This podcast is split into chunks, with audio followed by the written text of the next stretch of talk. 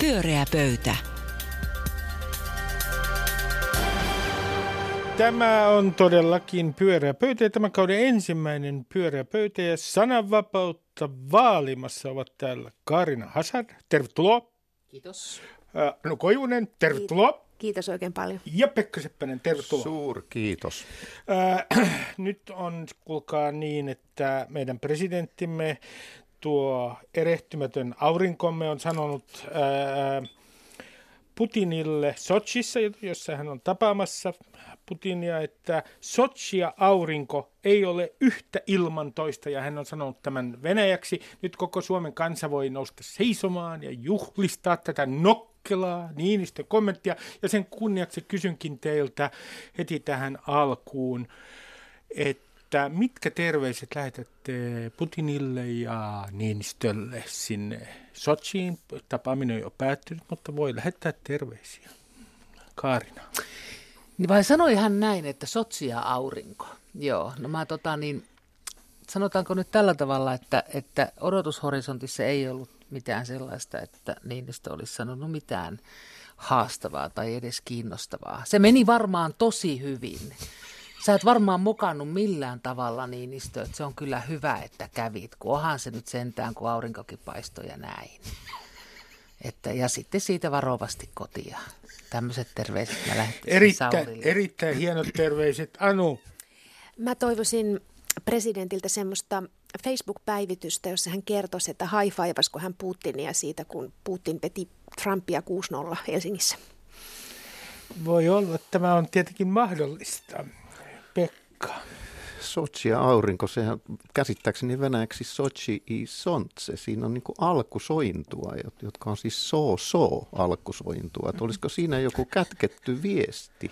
Ja mä luulen, että Putin tässä nimenomaan viittaa siihen, että Suomi on EU-rintamassa muun muassa pakotteiden suhteen. Ja, ja mä haluan lohduttaa sinua, Vladimir, että se on näistä. Me olemme EU-rintamassa, mutta me olemme myös sinun kanssasi samassa rintamassa. Me olemme molempien puolella yhtä aikaa. Näin on. Ja sen kunniaksi äh, annankin sinulle äh, heti äh, tässä puheenvuoron saat esittää aiheen. Aika vastuullinen tehtävä. Tämä on siis kauden ensimmäinen aihe. Sen takia mä valitsenkin erittäin tärkeän ja painavan aiheen. Nimittäin Suomessa ei jonoteta pelkästään ämpäreitä vaan Suomessa jonotetaan myös Kimi Räikkösestä kertovaa kirjaa. Sitä on jonotettu kirjakaupoissa siis suorastaan hurmokseen asti ja sitä on myyty jo ainakin 50 000 kappaletta ja painokoneet painavat lisää tätä tuotosta kaikelle kansalle. Siis on mitä ilmeisintä, että ei ole niin, että suomalaiset olisivat yhtäkkiä ryhtyneet rakastamaan kirjallisuutta, vaan on ilmeisesti niin, että suomalaiset rakastavat Kimi Räikköstä. Rakastavat siis jopa enemmän kuin presidentti Sauli Niinistöä, joka on joka jo melkoinen, melkoinen saavutus. Ja se on mun mielestä hiukan hämmästyttävää, tai ainakin itselleni siis, että tuo autolla ajaminenhan on jo kuitenkin semmoinen vähän niin kuin poistuva auringonlaskun ala, kun tulee itseohjautuvat autot. E, jo siitä voisi jo aloittaa. Ja toisaalta meillä on paljon muitakin urheilijoita, mutta ketään ei mun arvioni mukaan niin, kenestäkään ei tykätä niin paljon kuin Kimistä. Ja sen takia mä haluaisin, että me ensimmäiseksi selvitettäisiin, miksi Suomen kansalla on niin lämmin ja ehkä jopa intohimoinen suhde juuri Kimi Räikköseen. Kaarina tota, ensinnäkin ihan vaan kysyt, onko todella niin, että suomalaiset eivät rakasta ketään urheilijaa yhtä paljon kuin Kimi Räikköstä? Voi siis, olla, että jotakuta toista. Onko se mutta... todellakin hänen, hänen tota, rakkaus häntä kohtaan? Kun mä ajattelin, että mä ymmärrän kyllä tämän kirjan suosion sen tähden, että siinä on, on kustannusosakeyhtiö Siltala nerokkaasti osannut yhdistää siis kaksi ostajakuntaa. Toisaalta nämä Kimi-henkilöt ja sitten toisaalta ne, jotka rakastavat Hotakaista – Eli se on tavallaan ymmärtänyt tuoda yhteen nämä, joten hän, ne on vähintään tuplannut sen ostajakuntansa. Ja se oli selvästikin hieno valinta. No mä en varsinaisesti ehkä kuulu kumpaankaan yleisöryhmään noin niin kuin lähtökohtaisesti. En esimerkiksi ikinä katso, on varmaan 80-luvulla viimeksi katsonut formuloita, mutta tai joskus menneisyydessä, kun ylipäätänsä katsoin. Vaikka, vaikka olet urheiluhullu. Vaikka olen, niin, siitä huolimatta. Mutta et siis, ja, ja, ja sitten ja, tätä, tätä kirja-asiaa on seurannut sen verran, että kun luin lehdestä, että 16 päivän ryyppyputki, niin kuulun niihin vaurioituneisiin suomalaisiin, jotka jotka ei pysty niin kuin tavallaan jotenkin ylittämään sitä 16 päivän ryyppiputkia ja se niin kuin vaan, vaan kääntävät sivua. Et tuota, et mä niin kuin kuul, kuulun siihen ryhmään, mutta kulttuurin tutkijana tähän on niin kuin äärimmäisen kiinnostavaa. Äh, siis se, että kansa rakastaa herättää tietysti aina hirveästi epäilyksiä, mutta jos nyt ei tartuta siihen, tavallaan se kysymys, minkä Kaarinakin esitti, vaan kun voisi ajatella, että tässä olisi, niin, mulla olisi kaksi vaihtoehtoista selitystä. Että joko siis, että ne, ja nämä ehkä liittyy toisiinsa. Että siis yhtäältä, että, että Kimi Räikkönen jatkaa tämmöistä rumarillumarei niin kuin tyyppistä niin kuin tavallaan äh, viittaan kintaalla kaikille sosiaalisille paineille. Sillä on niin kuin pitkä menneisyys Suomessa, että sen tyyppinen käytös on erityisen suosittua ja se, se sitähän sallitaan tietysti ainoastaan miehille sanomattakin selvää, mutta että silloin pitkä historia. Tai sitten voisi ajatella, että se olisi niin universaalimpi tavallaan tämmöinen, kun on paljon niin, kuin näitä juttuja siitä, että mitä hän sanoo ja miten hän ei niin kuin tavallaan asettaudu haastatteluissa tämmöiseen vastavuoroiseen tilanteeseen, jossa hän niin kuin jotenkin haluaisi olla myös mieliksi sille vastapuolelle. Eli siis tavallaan se, että, että hän hämmentää koko ajan niitä, jotka häneen kohdistaa jotain odotuksia, niin hän on vähän tämmöinen niin deadpan-koomikko. Hmm. Ää, niin kuin Buster Keaton. Näin, näys mun, seli, siis mun Pitää pokkaa, aika, pitää pokkaa suomeksi Nämä on siis. aika hyviä tarjouksia. Toi, tavallaan toi, että viittaa kintaalla herroille. Sehän on tämä suomalainen vanha, jos ei herra viha, niin kuitenkin aina ihailemme sitä, joka asettuu poikkiteloin herroja ja järjestelmää vastaan, koska itse en uskalla. Niin. On hienoa, että joku muu uskaltaa. Ja tämä toinen oli tämä, oliko se 16 päivän ryyppiputki, niin niin tota, sehän tietysti kyllä saattaa olla kyllä hyvinkin lähellä, koska tehti tuo mieleen Matti Nykäsen, joka toimi samalta, niin hän on ehkä vielä kuuluisampi näiden sananparsiensa ansiosta, mutta et, et, o, ehkä on olemassa nyt niin kuin ja vaikka te ette välttämättä usko, että Suomen kansa rakastaa Kimi Räikköstä, niin vakuutan, että näin on. Siis rakastamismarkkinoilla on nyt Matti Nykäsen kokoinen aukko. Okei, okay, okei. Okay. Tota... Siis arkki, Matti Nykäsen arkkityypille ei ole niin oikein ollut kunnolla seuraajaa. Ja nyt on.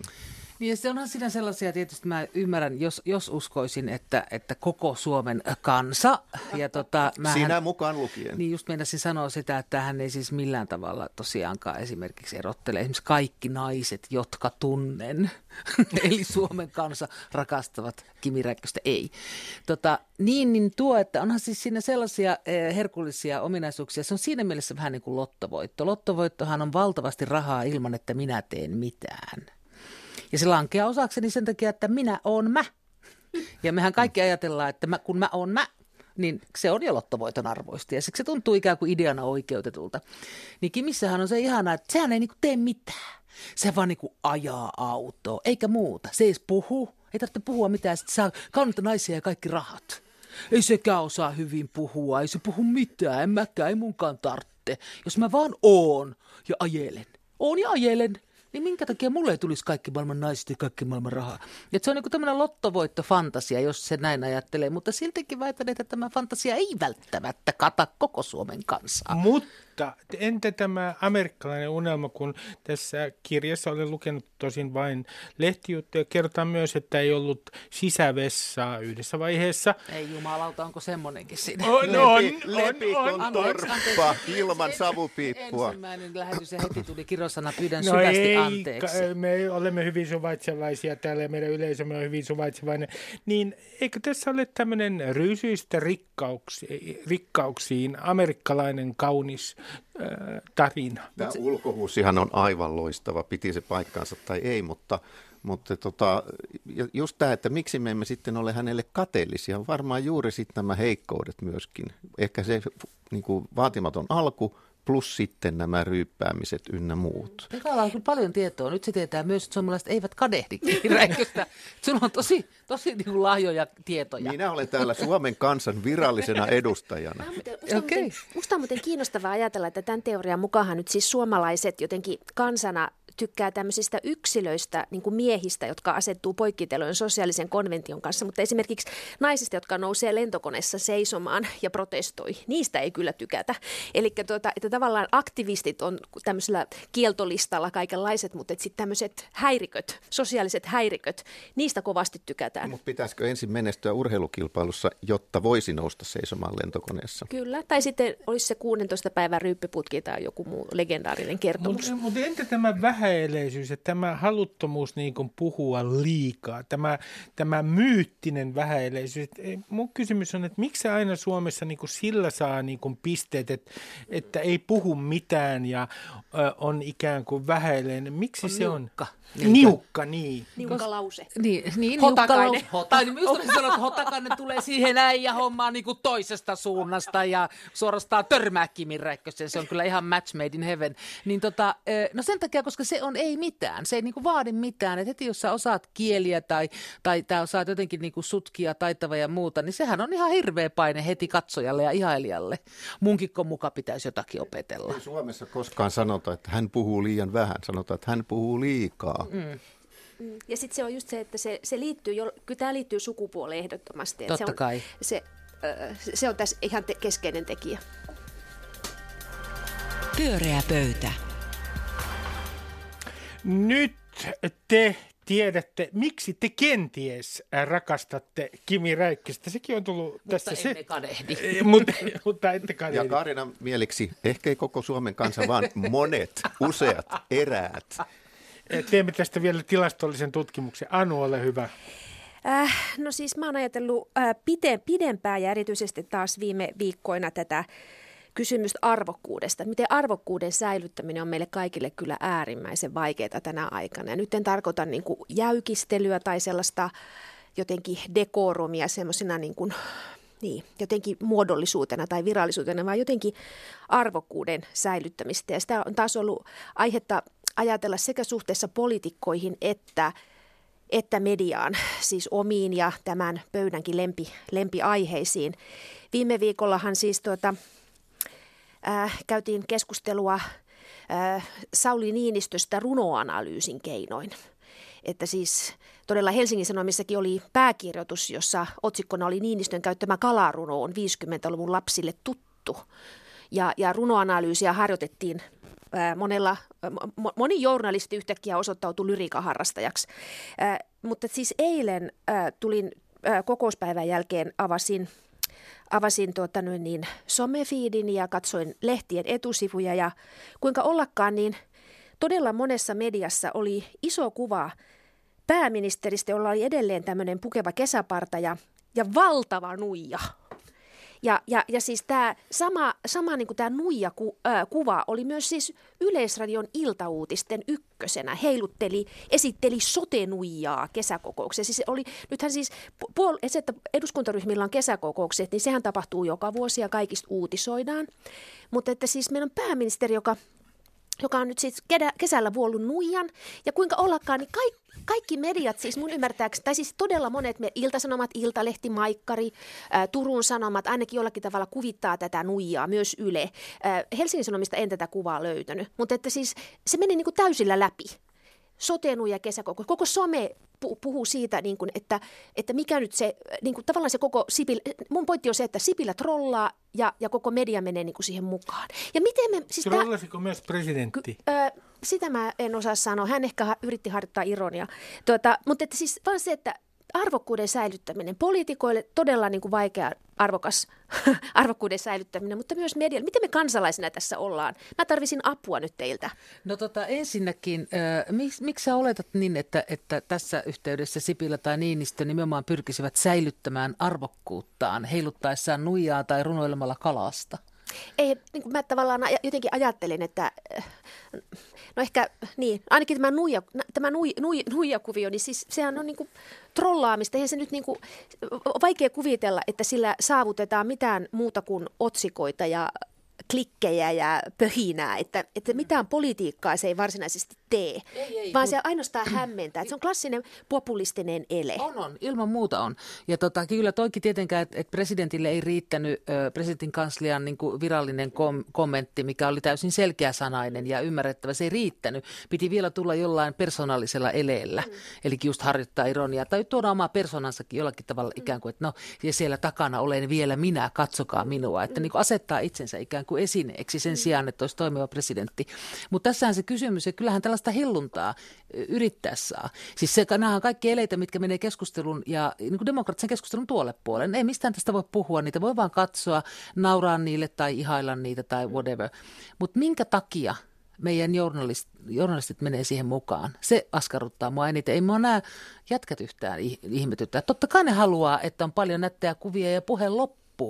Eihän ne halua vasta-argumentteja. Totta kai se on hyvä heilutella nuijaa tai mitä tahansa, mutta minkä takia journalistit mm. ei torppaa ja käännä sitä suuntaa? Minkä takia ne menee perässä? Siinä on juuri se kysymys, että, että Niinistö laittaa runon, kaikki innostuu siitä. Sehän kertoo sitä, että hän on osunut naulan kantaan. Mm. Hän on saanut, ilman että hän on syyttänyt ketään, tyhmäksi tai tietämättömäksi tai asiattomaksi. Hän saa ihmiset ajattelemaan sen. Siis sehän on mun mielestä osoittaa taitavuutta, älykkyyttä ja, ja tilannetajua.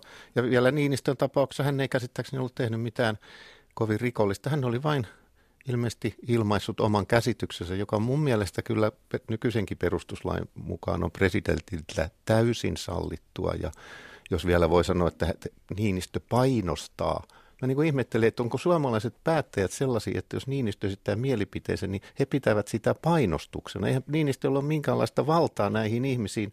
Mm, e-, eihän ne ole mitään keinoja painostaa. Se on mielestäni absurdi keskustelu ja sen takia mun mielestä Niinistö osuu täysin naulan kantaan laittamalla absurdin runon piikiksi näille ihmisille. Mutta katsopas nyt, kun tässähän onkin, siis poliitikkojen hiljaisuushan on ollut ihan niin kuin mielipuolista, kuten myös journalistien. Siis, että kyllähän tässä niin kuin suuri niin kuin hiljaisuuden kehä, vai mitä Kajus, Kajus Niemi niin, kirjoitti Helsingin Sanomissa, Helsingin Sanomissa mm. sunnuntaina, niin kyllähän se on ihan osuva ilmaus tähän. Eli että eihän miten, hän Hininnistöä mitenkään laajasti paheksuta ainakaan julkisuudessa tai ääneen.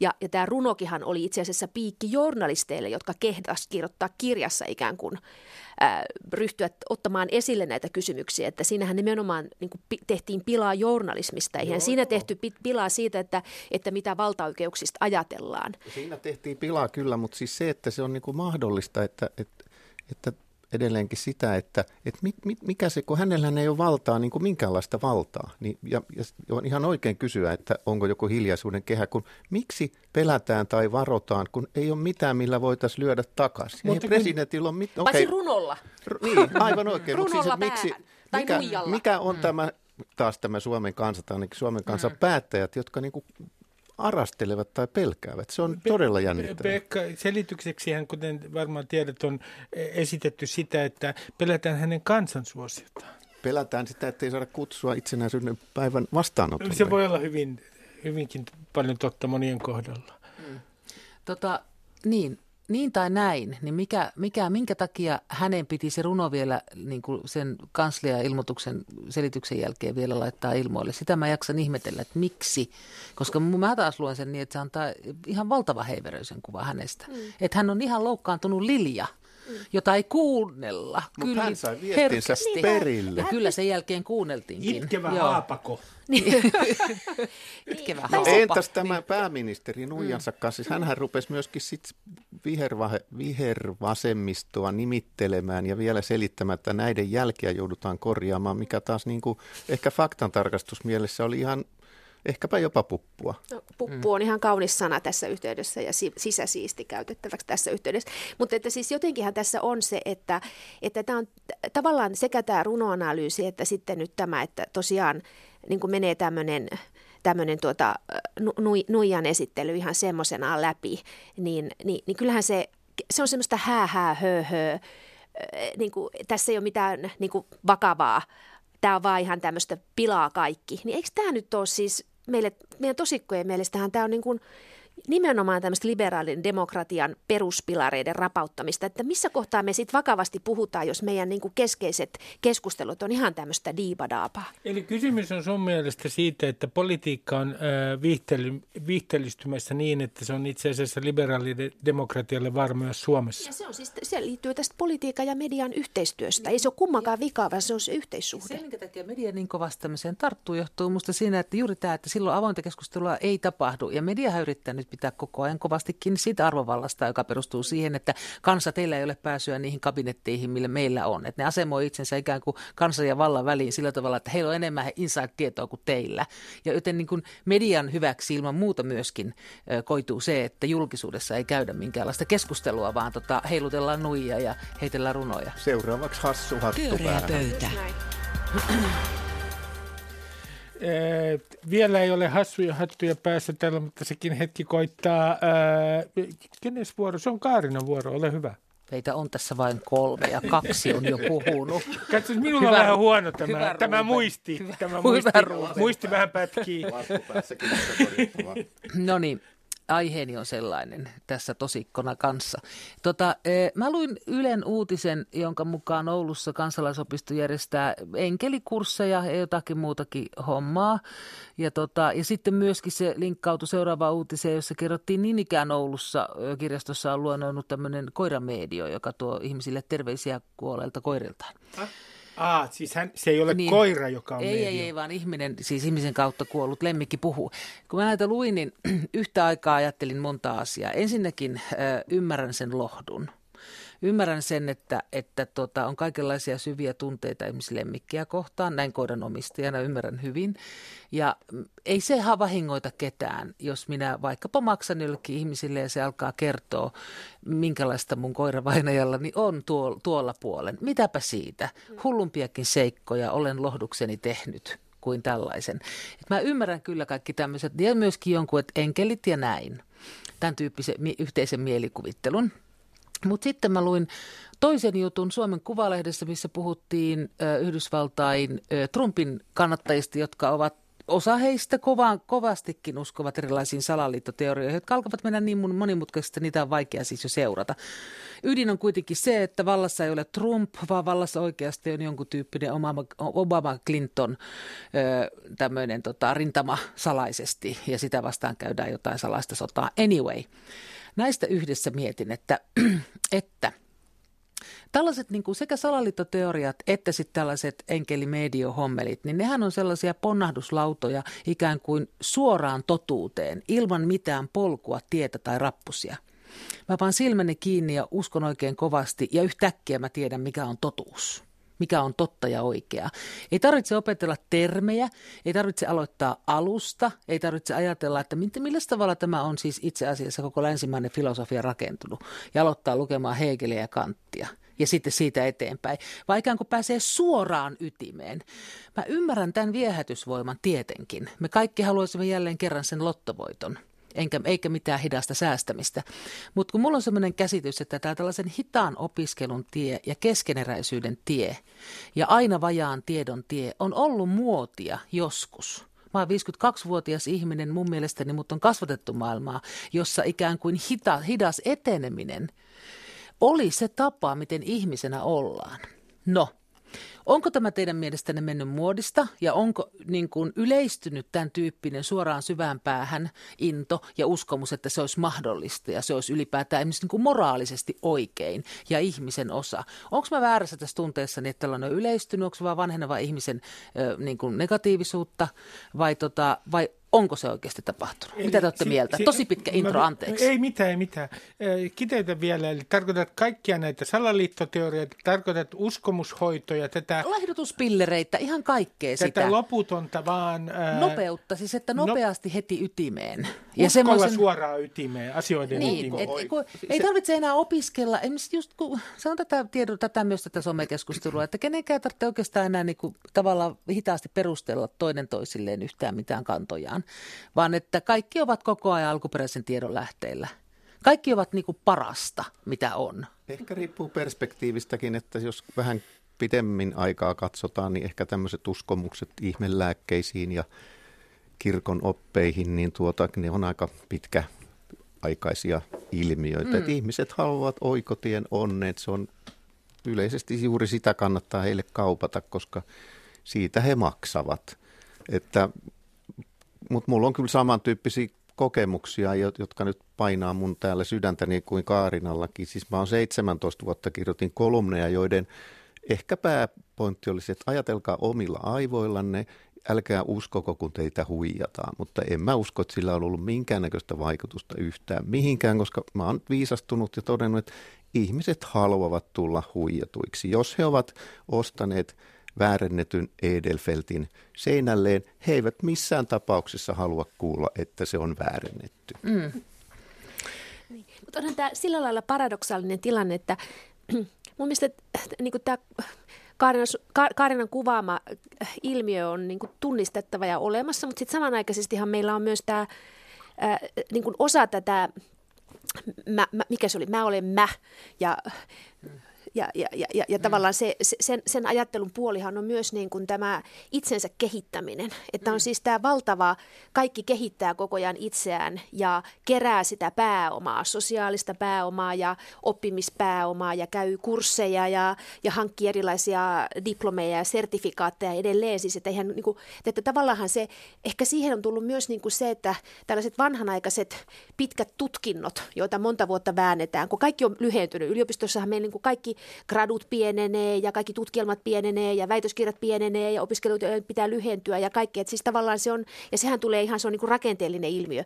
Mutta että sen rinnalla on tämmöinen niin kuin nopeasti niin kuin erilaisten asioiden tekeminen. Mutta sitten toisaalta ihmiset rakentaa myös omia kroppa, omaa kroppaansa ja lihaksistoaan ja, ja, ja omaa diettiään ja kaikkea tämmöistä niin kuin hyvin pitkäjänteisesti. Saadakseen elämään jonkun kontrollin, näinhän on sanottu, että nämä on sellaisia keinoja kaoottisessa maailmassa saada niin kuin jotenkin illuusio ainakin Joo. siitä, että asiat ovat kontrollissa. Mutta onko nämä pitkäjänteisiä nämä dietit ja, ja nehän on usein semmoisia, oikotie on ne nekin, että syöt tätä, syöppä vähän hormoneja, no se on ainakin oikotie niin. onne. Että pitkäjänteinen harjoittelu, mä en ollenkaan varma, että se on muodissa. Mä luulen, että ne on kuitenkin, jos me ajatellaan niin jotain tämmöistä mun amerikkalainen stereotypia on niin kuin se, että ne korkeasti koulutetuimmat ja rikkaimmat on niitä, niin, niin kuin, että ne on niin kuin elämänsä olleet dietillä ja elämänsä kuntoilleet ja elämänsä tavoit. Että se tavallaan, niin kuin, tavallaan semmoinen hyveetiikka on mm. niin kuin luokkasidonnaista ja mm. sitten massoille myydään tätä nopeata tyydytystä ja lottovoittofantasiaa. Mutta lähti siihen, että kun, että kun se tulee politiikan yhteydessä, vaikka se on Yhdysvaltain politiikka, niin sitä hieman hätkähtää. Tai kun se tulee kansalaisopiston tai kirjaston yhteydessä, että yhtäkkiä tämä on alkanut sillä vuotaa, että ahaa, Tarkoitan, niin, että siellä on enkelikursseja. Niin, niin että, että, tota, että yhtäkkiä että se ei olekaan jossakin, jossakin teltassa, vaan se on siis se voi olla kirjastossa ja kansalaisopistossa ja politiikassa, ihan keskellä politiikkaa, eikä missään politiikan laitamilla. Niin se on ehkä se hätkähdyttävä ja voi todella olla niin, että siis tämä on vaan ihan harhaa, näin on aina ollut, tulee aina olemaan ja tässä on vain jonkun tyyppinen mittakaava harhaa. Mutta sanotaanko, että nämä, nämä tapahtuman näyttämöt hätkähdyttävät? Kyllä siinä tiedon, varmasti jos katsoo niin kuin meidän elinikää, niin tässä on selvä muutos, mm. että tiedon ja tutkitun tiedon merkitys vähenee koko ajan. No lähtien siitä, että Suomen päättäjät, mukaan lukien hallitus ja sen johdattelema eduskunta vähentää koulutus- ja tutkimusrahoja ja eikä perusta omia päätöksiään tietoon, vaan valmiiksi asetettuun tavoitteeseen ja päämäärään. Ja sehän näkyy kaikkialla. Mm. Tutki, tutkijat, tiede, se ei ole kovin kovassa huudossa ja muodissa. Ei kuunnella niitä, jotka todennäköisesti asiaan ovat parhaiten perehtyneet. Ja sitten siinä on myös se, että et, et, to, niin kuin erilaista näkemystä edustavia tai ä, tutkijoita tai ä, tieteentekijöitä syytetään politisoituneiksi, eli että se on niin kuin osaltansa sen tiedon aseman rapauttamista. Tätähän me nähdään koko ajan. Somehan, so, sote, sote on niin kuin hyvä esimerkki hmm. tästä, että, että siinä ei ole kyse siitä, että on erilaista ristiriitaista tietoa, vaan että se vallan näkemyksestä poikkeava tieto leimataan poliittisesti motivoituneeksi. Sehän on, siinähän ollaan ihan tämän salaliiton ytimessä taas. Mutta mä kysynkin tässä välissä teiltä ihan lyhyet kiteytykset ehkä siitä, että, että minkä takia nämä salaliittoteoriat ovat niin suosittuja? Kun esimerkiksi tämä äh, hetkinen Gu Anon äh, salaliittoteoria sanoi, että Barack Obama, Hillary Clinton ja George Soros kumppaneineen yrittävät Yhdysvalloissa vallankaappausta ja ovat myös mukana kansainvälisestä lasten seksikaupperingissä. Ja, ja Müller, tämä joka tutkii äh, tuota, äh, tällä hetkellä Venäjä-yhteyksiä, niin, niin hän on itse asiassa Trumpin kanssa yhdessä ja ö, hämää kaikkea ja tutkii demokraatteja. Ihan lyhyesti, kuka voi sanoa, minkä takia salaliitot on niin muodossa? Eivät Suomessa, jossa kuitenkin tähän asti on ollut hyvä pohjakoulutus ihmisillä. Eivät Suomessa. Tämä on lohdullista. Uskotaan siihen. Uskotaan ee, viimeiseen asti. Pyöreä pöytä. Hyvät suomalaiset, muistakaa, että salaliittoteoriat ovat usein väärässä, paitsi silloin, kun paranoidit henkilöt ovat oikeassa. Miettikääpä tätä ja voikaa oikein hyvin. Kiitoksia teille.